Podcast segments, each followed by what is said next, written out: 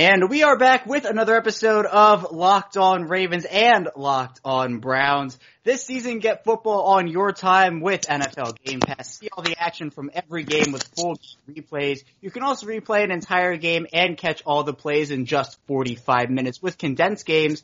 Go to N F L dot com slash Game Pass to start your free trial today. N F L Game Pass, where football never stops. And I am here today with Jeff Lloyd of Locked On Browns. And Jeff, you know, it was hard to believe this day would come where we would start to do these crossovers again, the football season, or at least the Browns and the Ravens football season, just a few short days away. There was probably a doubt in your mind, because there was definitely a doubt in mine that this day would come, but we're here. How are you doing today? Um, it's great to be back, Kevin. And, and obviously, you know, we got to do a couple episodes last year, and, you know, for your Ravens, you know, you got to, you know, cover, you know, what turned out to be a fantastic season for them. But, I mean, and as we were just saying to each other before we actually hit the record button, it's for us, like, we do this every day, guys. You know, I, you know, Kevin's there every day plugging out content for you. I'm here every day plugging out content Brown, content Browns wise. But this is kind of like, whoa, it's like, we're here. Um, it, it's like, this is like, it's legit. We're about to, you know, basically, you know, jump on this highway. And, you know, for everybody who listens to both shows, thank you. I mean, there were times where it was dark and it was really hard to put together, you know, solid content for you guys day in, day out. But ultimately, this is what you're here for. You're here for in season. And, you know, obviously matchups between the A F C North, Browns, Ravens, we kick off week one. We're going to bust each other's chops a little bit, have a little fun. But it's where we want to be. It's, you know, for us being here, you know, day in, day out, these are the shows we enjoy. And getting closer and closer to actually talking about football games is certainly what we enjoy the most. Yeah, absolutely. And I think, Jeff, I echo everything you just said. Especially because you're right, it was hard at times to push out daily content in a sports world that was pretty much frozen. But we're back now, and these are the shows. We're back in the regular season. And, you know, for my Ravens, it was pretty fun last year. For your Browns, Jeff, I know not so much after a lot of high expectations, but that's where I want to start. It seems like this Browns organization, I've said on the A F C North crossovers that Andrew Berry has done a phenomenal job. Kevin Stefanski seems to be the right guy for the job, and it seems like the Browns are more business than they were last year. Obviously, having those high expectations over you, you know, a second-year player like Baker Mayfield at the time, that was a lot. How is the mood in the locker room right now? How focused are these guys to kind of shedding this label of, you know, the joke of the N F L and, and all this negativity that comes with, you know, the Browns organization? How laser-focused are the Browns on getting to a place where, you know, even a playoff berth is a possibility? I think with everything that went on at, last year, and you're talking about some guys who had some really big personas in the N F L, and you know, I, you know, I don't want to say egos, but you know, th- they were you know trumped up guys. Jarvis Landry, a lot of success in this league. Odell Beckham, a lot of success in this league. Garrett, Baker, and to you know have all of this bestowed upon them, and where they were you know picked by, you know, they were on the cover of the Sports Illustrated N F L Preview issue. All of that stuff. I think everybody kind of took a shot in the mouth. Um, you know, Baker Mayfield regressed. Odell, Jarvis, both of them were injured. Didn't really put up seasons that they were comfortable with. Myles Garrett obviously had, you know, the incident where, you know, he had to really do some deep soul searching about, you know, what the game meant to him as far as, you know, how he wants to live the rest of his life. And this year it's just different. And the, the coolest thing about it is it's just the uniformity of the way everyone speaks. You hear Andrew Berry speak, and there's no hooting and hollering. There's no bounding chests. It's about business. Kevin Stefanski, it's the same thing. Uh, I think one thing where this team has maybe progressed and grown a little bit is through all of, you know, the Black Lives Matter movement movements. Obviously, you have a young general manager, you know, who is black. You have a young head coach who's white, and them basically pushing for their players, whatever you need to do to come together as one. And everybody respects each other. Everybody understands each other. I mean, I think of, you know, Freddie Kitchens in a scenario like this would have never lasted. And I think a lot of it has to do with the fact that Kevin Stefanski comes from an upbringing where his dad has been in professional sports for ages. Kevin Stefanski's always been around professional sports. For you Ravens fans who don't know, Coach Stefanski's father uh, works in the front office for the Detroit, Detroit Pistons. He's been in the N B A for a while. So, you know, he was able just to work with this and grow with it and able to let players be themselves, but let them be themselves to where they understood and accept each other. Um, look, I mean, they're going to have some stumbles because of, you know, so late to the process and so many things that were taken away from any new regime here in twenty twenty. But I think as a whole, where this roster is as far as being together with some really, really good talent is light years from where it was a year ago. Yeah, you know, I, I think so too, and, and it has to start with those two, and Stefanski and Andrew Berry. And, you know, I've said before, Jeff, I just did not think Kitchen was the right guy for that job. Kitchens was, you know, kind of the darling of the Browns season where the Ravens, you know, snuck into the playoffs, but I still think that Stefanski is by far and away a much better hire. But all the pressure now, it is on Baker Mayfield to an extent after a down season, which saw him throw for three thousand eight hundred twenty-seven yards along with twenty-two touchdowns, but, but also twenty-one interceptions. I've asked you before, Jeff, about just where Baker Mayfield is, you know, from a in, mental standpoint. But th- there are some other things that have to go into this, whereas, you know, the preparation that Baker Mayfield takes and has been taking this entire offseason, I've kind of viewed it a bit differently because it seems like last offseason, you know, coming off that great rookie year, it was all about the commercials and all about the fame. But now we've seen a much more laser-focused Baker Mayfield.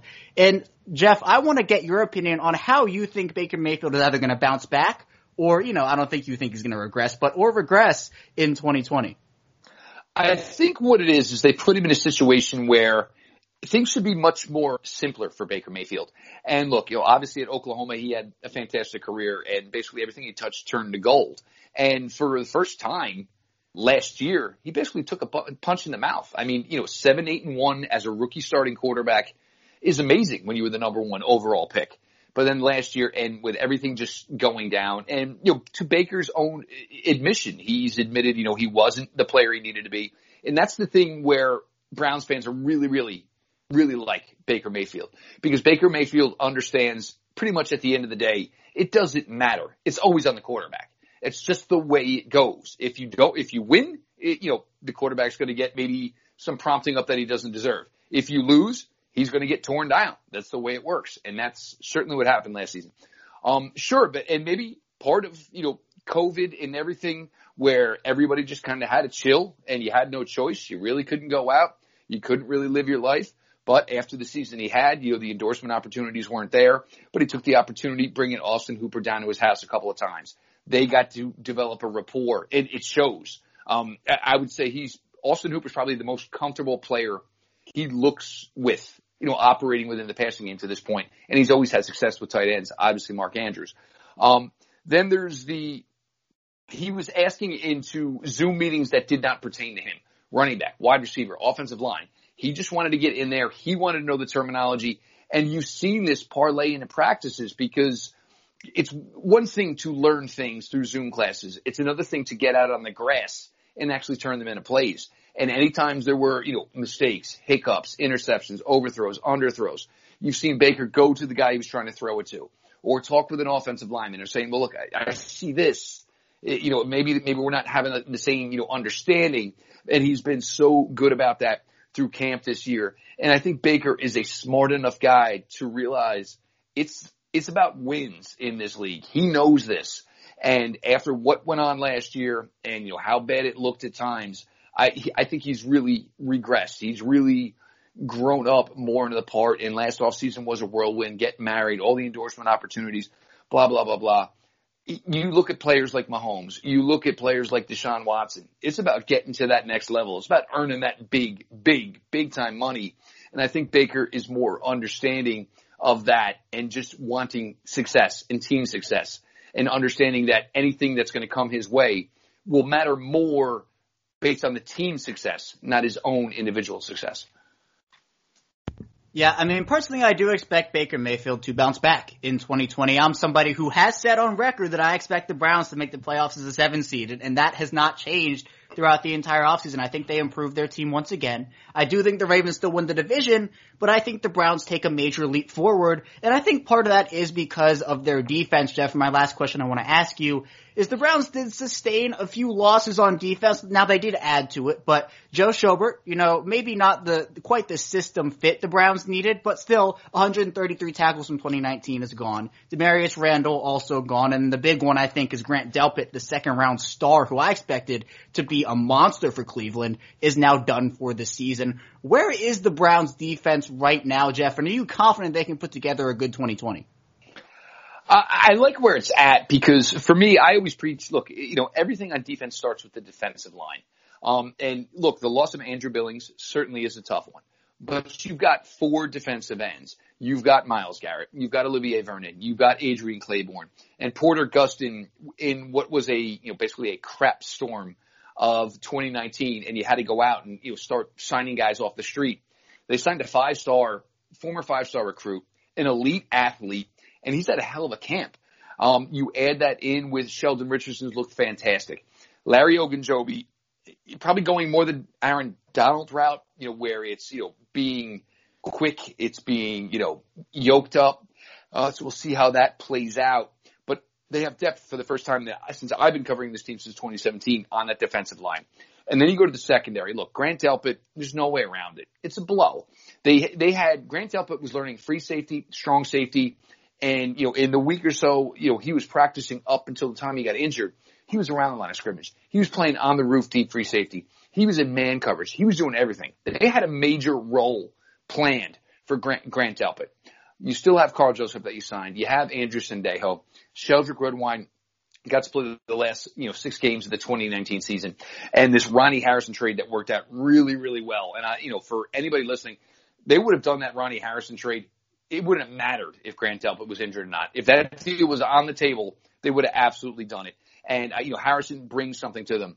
Denzel Ward, we'll see how it works out, though. You know, some of the cornerbacks are injured, and we'll get to this a little bit later. But they didn't have Denzel Ward. They didn't have Greedy Williams in that week four matchup where the Browns did win down in Baltimore. But this is going to be more focused on getting consistent pressure on the quarterback, disrupting the passing game, disrupting the running game, and hopefully having solid coverage. And I think they have – and it was weird because every cornerback they had in camp played well. And they were in a weird position for the first time in ages for Cleveland, where when they actually came down to cuts, it was like, man, we really like this guy, and we're just in a tough spot. It's normally, all right, well, he wasn't any good anyway. Um, it was a big, big difference as far as, you know, this summer went for the Cleveland Browns. Yeah, again, something that a lot of, you know, Ravens faithful preach is the depth. And it seems like for Cleveland, on defense at least, They're, they're getting up there with, you mentioned the defensive line. They have a bunch of good corners and, you know, Denzel Ward, you know, he, he's somebody who can make an impact when he's on the field. He does make an impact when he's on the field. And when he's not, you know, Cleveland obviously still won that week four game in Baltimore. But again, we're going to talk about our final record predictions and score predictions in the last segment here. But we're going to head into our first break. And when we get back, we're going to be flipping the script as Jeff is going to be asking me some questions about the Ravens. So stay tuned for that, and we will be right back. But before we do that, this season, get football on your time with N F L Game Pass. You can catch every snap from every game with full game replays and see all the plays in just forty-five minutes with condensed games. You can relive all the gutsy calls, crazy catches, wild comebacks, and breakout stars from every game. Every week, it's all about the action, all the football you can handle, all in one place. And N F L Game Pass is the only place you can replay every game all season long. You also learn from the league's best players with over forty N F L Game Pass film session episodes. Go inside the game from a player's perspective as they break down the game's concepts and techniques. Learn from the best like Deshaun Watson, Stephon Gilmore, Davante Adams, and many more. N F L Game Pass also provides access to the entire N F L Films archive. Go to N F L dot com slash Game Pass to start your free trial today. N F L Game Pass, where football never stops. Now, Kevin, uh, obviously it was a magical season, and for you guys, uh, you know, came to an abrupt ending. Um, but I'm looking at what, you know, the Ravens have done this year to try to change things up, switch things up. Um, for years, and it's funny because the Browns are now carrying four tight ends. The year, for years, it was the joke about the Ravens and all the tight ends they have. Now it's obviously more wide receiver. Is, you know, are we expecting maybe a, a shift in the passing game for the Ravens now that the wide receiver room is more deeper and maybe trying to exploit the guys you have there? Uh, you obviously Brown, you know, tremendous asset with his speed. Obviously, Boykin with his size. You know, Sneed savvy. Devin Duvernay is, you know, probably the next guy up for Sneed. Are we looking more? Are we focusing more on maybe a traditional passing offense where the wide receivers are maybe more of the focal point? I think it's it's a yes and no here, Jeff, and I absolutely agree that the Ravens are probably going to value their wide receivers a bit more this year, and that's because they just have more quality wide receivers. It's really as simple as that. The Ravens really, really like their young guys. Now, I'm sure, as you've heard, the Ravens have brought in Des Bryant, and, you know, that's kind of something where I think he's more on their short list. It's all right, we, we've had you in, we know what you can do. If there's an injury, yeah, we'll, we'll bring you in. But the Ravens are expecting a big, big year two jump from Marquise Brown, as you mentioned. Only seventy-one targets last year, but he was only playing at about seventy percent. Finished with forty-six receptions for five hundred eighty-four yards and seven scores, but was playing with a screw in his foot. He has put on a lot of muscle. He, he's gotten his weight up to a point where he can be competitive, you know, not only with his speed, but also with his strength. And then you're expecting a huge jump from Miles Boykin as well, who had a great preseason in twenty nineteen, but really didn't do anything in the regular season, only finished with one hundred ninety-eight yards and three scores. And then you mentioned Duvernay and also James Prochet, who is expected to win the kick returner job, as well as kind of be a focal point on the offense to an extent, but more towards the later end of the season, because as we know, you know, with this coronavirus shortened off season, the rookies are just going to get thrust into game action, and, you know, that's a disadvantage to guys like J K. Dobbins and Devin Duvernay on the offensive side of the ball for Baltimore. But right now at this moment as we're speaking, Jeff, Baltimore only has two tight ends on their roster, two pure tight ends on their roster, and that is Mark Andrews and Nick Boyle. The Ravens trading Hayden, Hayden Hurst to the Falcons for a second-round pick. And they're going to be relying on, I think, fullback and defensive tackle Patrick Ricard to, to kind of take over the third tight end role, because they haven't brought in a guy like Delaney Walker. They had Jacob Breeland and Eli Wolf, who were both undrafted free agents, but Breeland is now on injured reserve and Wolf is on the practice squad. Baltimore might be able to bring in somebody later in the season who might be a Delaney Walker, who can be a veteran presence, but the Ravens now have the talent at the wide receiver position, not to mention they do have Dobbins now, who can be a threat out of the backfield with his hands, same with Mark Ingram. So there are a lot, a lot of different ways that the Ravens can utilize the passing game, and we might see a bit more trickery in this Ravens playbook in twenty twenty as well. And I, I think that's where, obviously, teams like the Ravens, as opposed to the Browns, are a big advantage here. They can just basically go back and do what they did last year and probably have a lot of success with it. Um, you know, teams like the Browns, where, you know, the time of actually working together was limited. So it's going to be interesting to see, you know, and the evolution, uh, you know, obviously of Lamar just continuing to grow into the position. Um, the newcomers, uh, you know, obviously Calais Campbell, uh, J K. Dobbins and Harrison. Obviously my Ohio State fans are going to want to know. Patrick Queen at the linebacker position. Uh, you know, the, It's it's interesting how they're going to do it, because, you know, obviously Queen's going to have a, a lot put on his plate as a starter right out the jump. But, I mean, to think you can slowly work in Dobbins, you can slowly slowly work in Harrison, um, and Calais Campbell, I, he just gives me nightmares.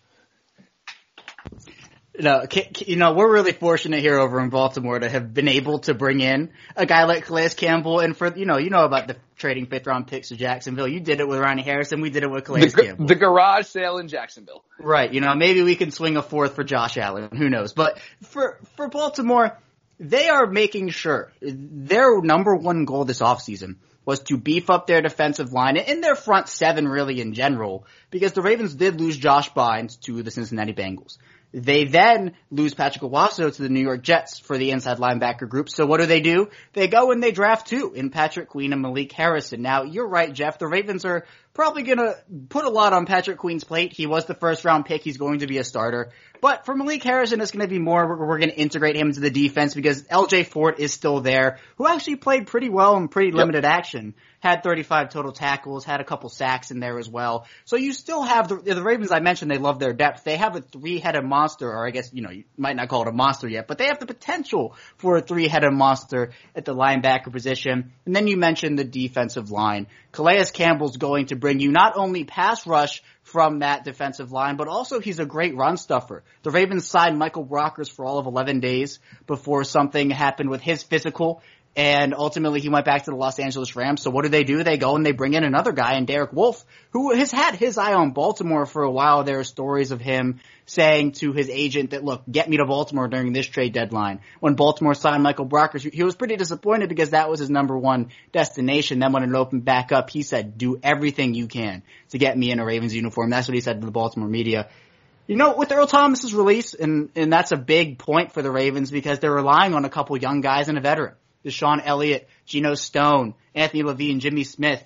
The Ravens felt comfortable enough to do that, one, because they love the culture of this team, but two, because the pass rush should be significantly better. The run-stuffing ability, being able to stop outside runs, absolutely killed the Ravens in that Week four game, Jeff. It was horrible. I mean, for, from my perspective, it was great for you to to watch Nick Chubb just run outside the hashes every single play and see one guy either shoot through the wrong gap, another guy miss a tackle completely. I mean, Nick Chubb almost ran for two hundred yards in that game. It, it was awful.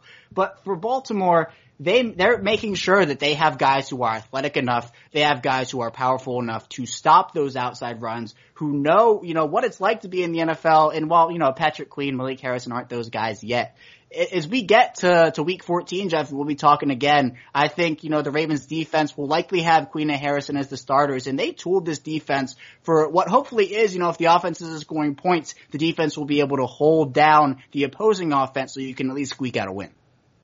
Uh, yeah, and look, I mean, and what, uh, you know, with the Earl thing is, you know, look, Earl Thomas, the Baltimore version, was still a great player. It was not the Earl Thomas player that he had been in years past with Seattle. You know, obviously the injury, the wear and tear. Um, and I think for sometimes, look, I mean, you've got to, you know, cut your nose off to spite your face, so to speak. And I think that's what they did with Earl, just because it was becoming a problem. There were obviously problems last year, and we had talked, we had talked about this on social media. And so, you know, they lost Earl Thomas, but it wasn't exactly the Earl Thomas that was everybody, you know, knew. But this is the last one I want to get to here with you is with Lamar becoming, you know, the one of the top quarterbacks in the league, is the traditional running aspect of Lamar Jackson, is this something that's maybe going to have to fade away a little bit? And I know we missed a little time this year, obviously with the leg injury. Um, is it time maybe to start to maybe bench some of the, you know, pure running of Lamar Jackson for the sake of the health of Lamar Jackson?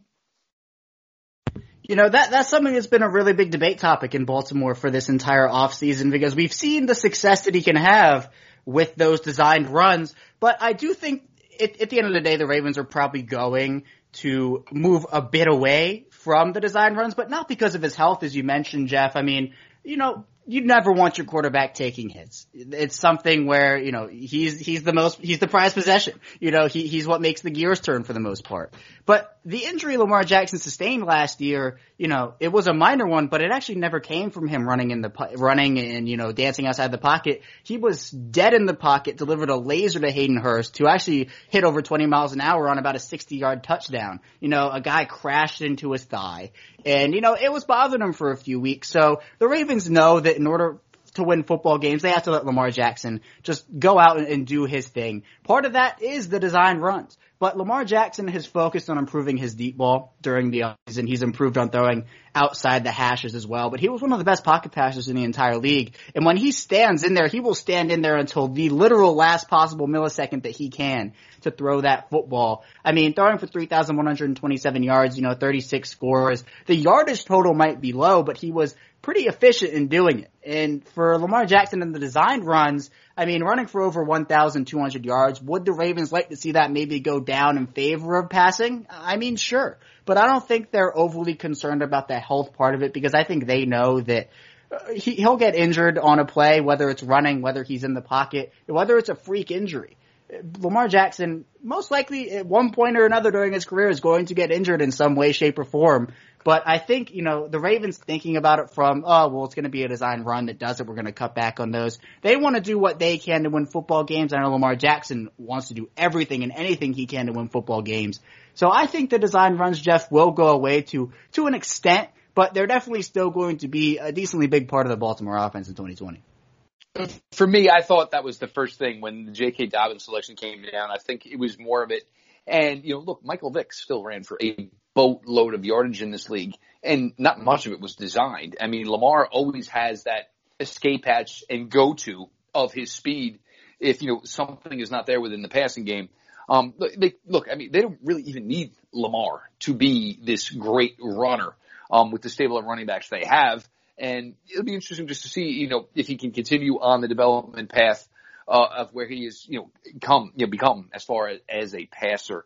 Um, we're going to get to another segment here. We'll start talking, you know, predictions and season thoughts here of the Browns and the Ravens. Jeff Lloyd, Kevin Ostreicher, on your crossover edition of Locked On Ravens, Locked On Browns. Chain stores have different price tiers for professional mechanics and do-it-yourselfers. rock auto dot com's prices are the same for everybody, and they are reliably low. rock auto dot com always offers the lowest prices possible rather than changing the prices based on what the market will bear, similar to what the airlines do.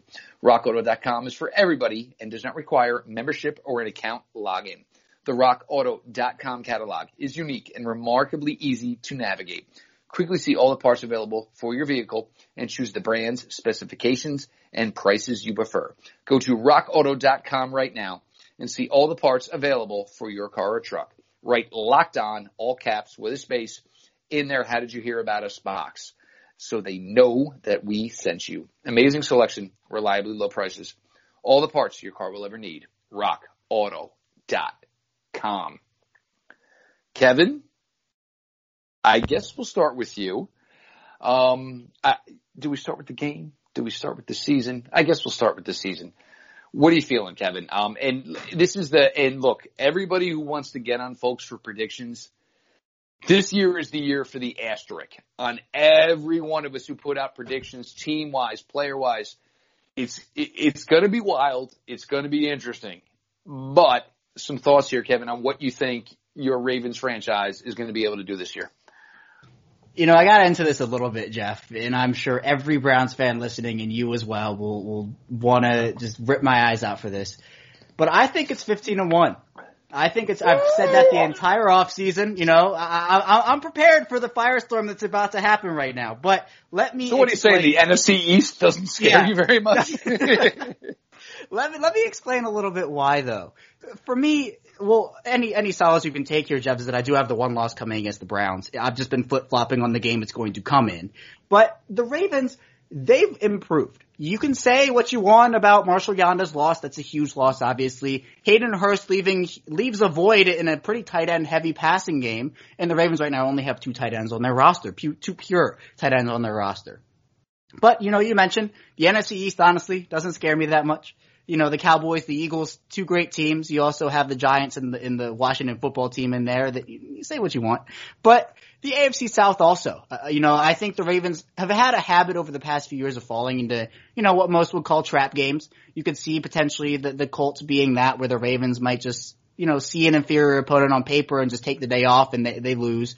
But the Ravens, honestly, again, have gotten better. The defensive line looks so much improved. You know, the Ravens have a bunch of people who can try to step up to the task of replacing Marshall Yanda. I, I think the Browns probably pose one of the bigger threats to the Ravens in the A F C. You know, I still think the Chiefs obviously are number one in that regard, but I think Baltimore's going to come out hungry, and they're going to come out ready because they've lost twice to the Chiefs at Arrowhead. This time it's at M and T Bank Stadium, and I mean, who knows how big of an advantage that is anymore because of no fans in the Ravens Stadium. But I mean, for Baltimore, they have the league M V P in Lamar Jackson. They have another year uh, of guys who I think have improved. Yeah, I mentioned Marquise Brown. He's going to be a big factor. Miles Boykin, another big factor. Four running backs who could really, you know, be starters on some teams. That's another big factor. But, you know, there, some will doubt it because, you know, can Lamar Jackson repeat? Is the loss of Earl Thomas so significant to the point where the defense crumbles? I, I personally don't think so. You know, people might say that I have the purple glasses on and, you know, I'm only seeing things all, everybody else is inferior, but I don't, I don't think that. I still think to an extent the Chiefs are ahead of the Ravens, and the Ravens, if they were to play the Chiefs right now, would still most likely be underdogs. So I'm going to say fifteen and one for my Ravens, Jeff, and I want to hear your predictions now on your Browns. I love that you just throw fifteen and one out. That's fantastic. You know what? Sometimes you just got to own things in this world, and obviously you've done it here. Um, for me, I, I think the nine and seven, ten and six range, um, because you have to think about the fact that there's so much time that has been lost for this for the Cleveland Browns. And then you go into week one, and you look, in, I, everybody, I think we all agree to, you know, a man to a woman, that September, there's going to be a lot of sloppy football. And then there's going to be questions of, you know, discipline as far as, you know, a late hit. And it's not going to be on purpose. It might just be more because you're just that far removed from live action. I think the Browns are going to rely heavily on this running back duo, with Kareem Hunt getting an ex- uh, contract extension yesterday. Now you pair that with Nick Chubb and the damage that he has already done. Uh, I think they, they, the, their goal is to run the ball, and they want to establish play action off of that. And you still have Odell. You still have Jarvis. You have Austin Hooper. I think with play calling that is more in line, and you know, the, the old phrase of, you know, basically, you know, playing the music, making the music, where everything you do as an offense leads to the next thing you do. You ran this play because you want to go and run that play. And I think the Browns are going to be able to do that this year on offense. If they're able to sustain the pass rush that I think they're going to be able to, and with the coverage ability, it looks like they're going to have to, you know, they're going to have, they should come out on the right end more than they should come out on the wrong end. And, you know, with Kareem, with Nick, you're talking about a possibility of thirty to thirty-five touches per week between those two players. They both fit this system. Uh, you know, they both have looked great in running this wide zone running concept. Kareem gives you more as a receiver in Coach Stefanski's system. Dalvin Cook caught fifty passes last year for the Minnesota Vikings. Kareem Hunt's a better receiver of the football than Dalvin Cook. So you think about where Kareem can be involved here. They have a lot in place, and they have more in place than they had last year. And I think they have better folks essentially driving the bus, more intelligent, more smart, more understanding how to communicate with younger players, keeping them up when they've had a bad day. I, I do believe, and I, I do believe a wild card is here. I'm not going to say I believe, you know, they're going to win the A F C North. Yeah, that'd be fantastic. Um, but when a team goes fourteen and two the season before, you have to believe that opportunity is going to be there for them to be top dog again. Um, I think I like them a little bit better in Pittsburgh. I still need to see what Ben can do. Cincinnati, I, I love what they did this year. I still think it's one year away from before being, you know, contending within this division.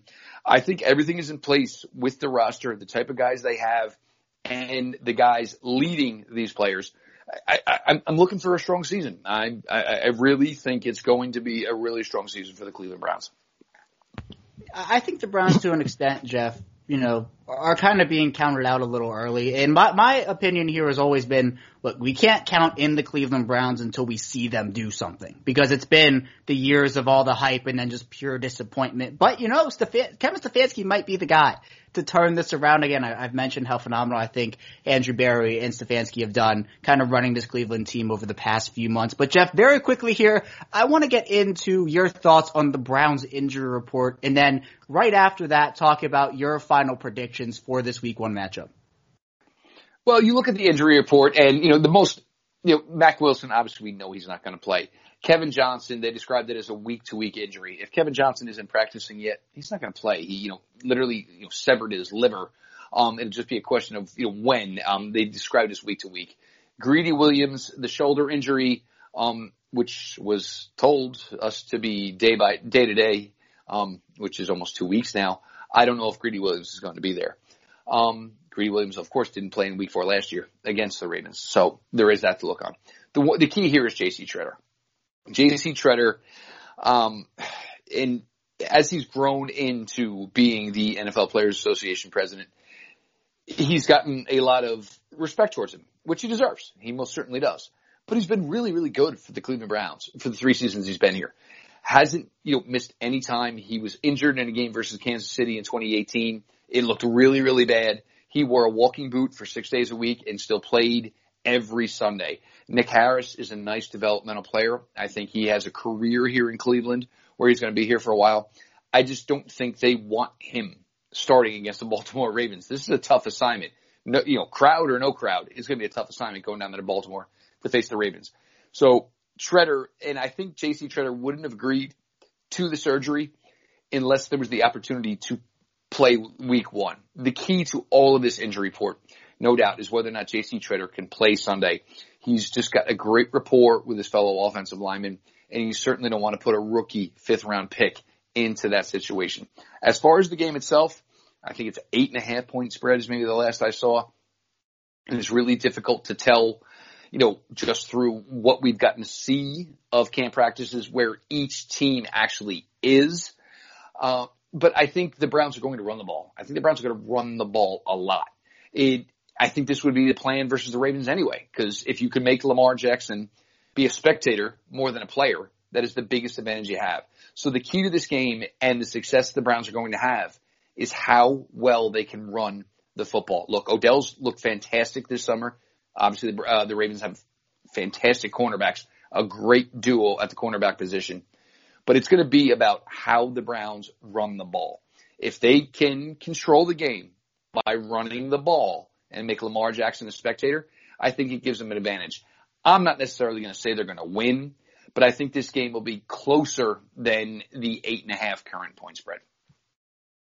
Yeah, and you know, Jeff, I, over the last few years, I've thought that the Browns have always had the Ravens number to an extent. You know, it just seems that whenever even ball... in, even in Week sixteen, when they had nothing left, they played them tough for thirty minutes. Yeah, no, I, I agree. And you know, you, you could chalk that up to some questionable play calling by Freddie Kitchens, but you know, that game was kind of lost for the Browns in the last minute and ten seconds, where you allowed the Ravens to go up, you know, down thirteen nothing, up fourteen thirteen.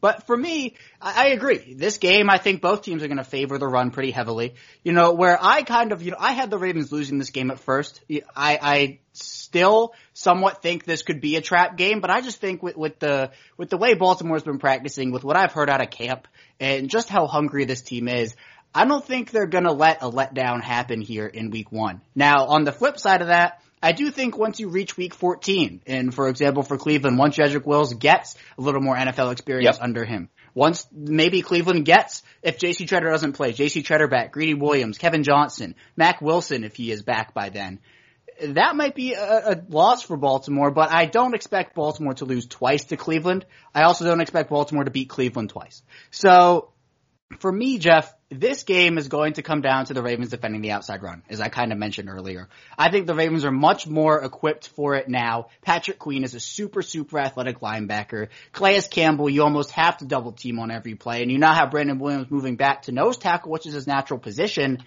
And, and I ultimately do think that with the Ravens offense, they're going to try to integrate J K. Dobbins into it pretty quickly. That doesn't mean I think he's going to get twenty touches against the Browns, but I do think oh, that if you're fourth string.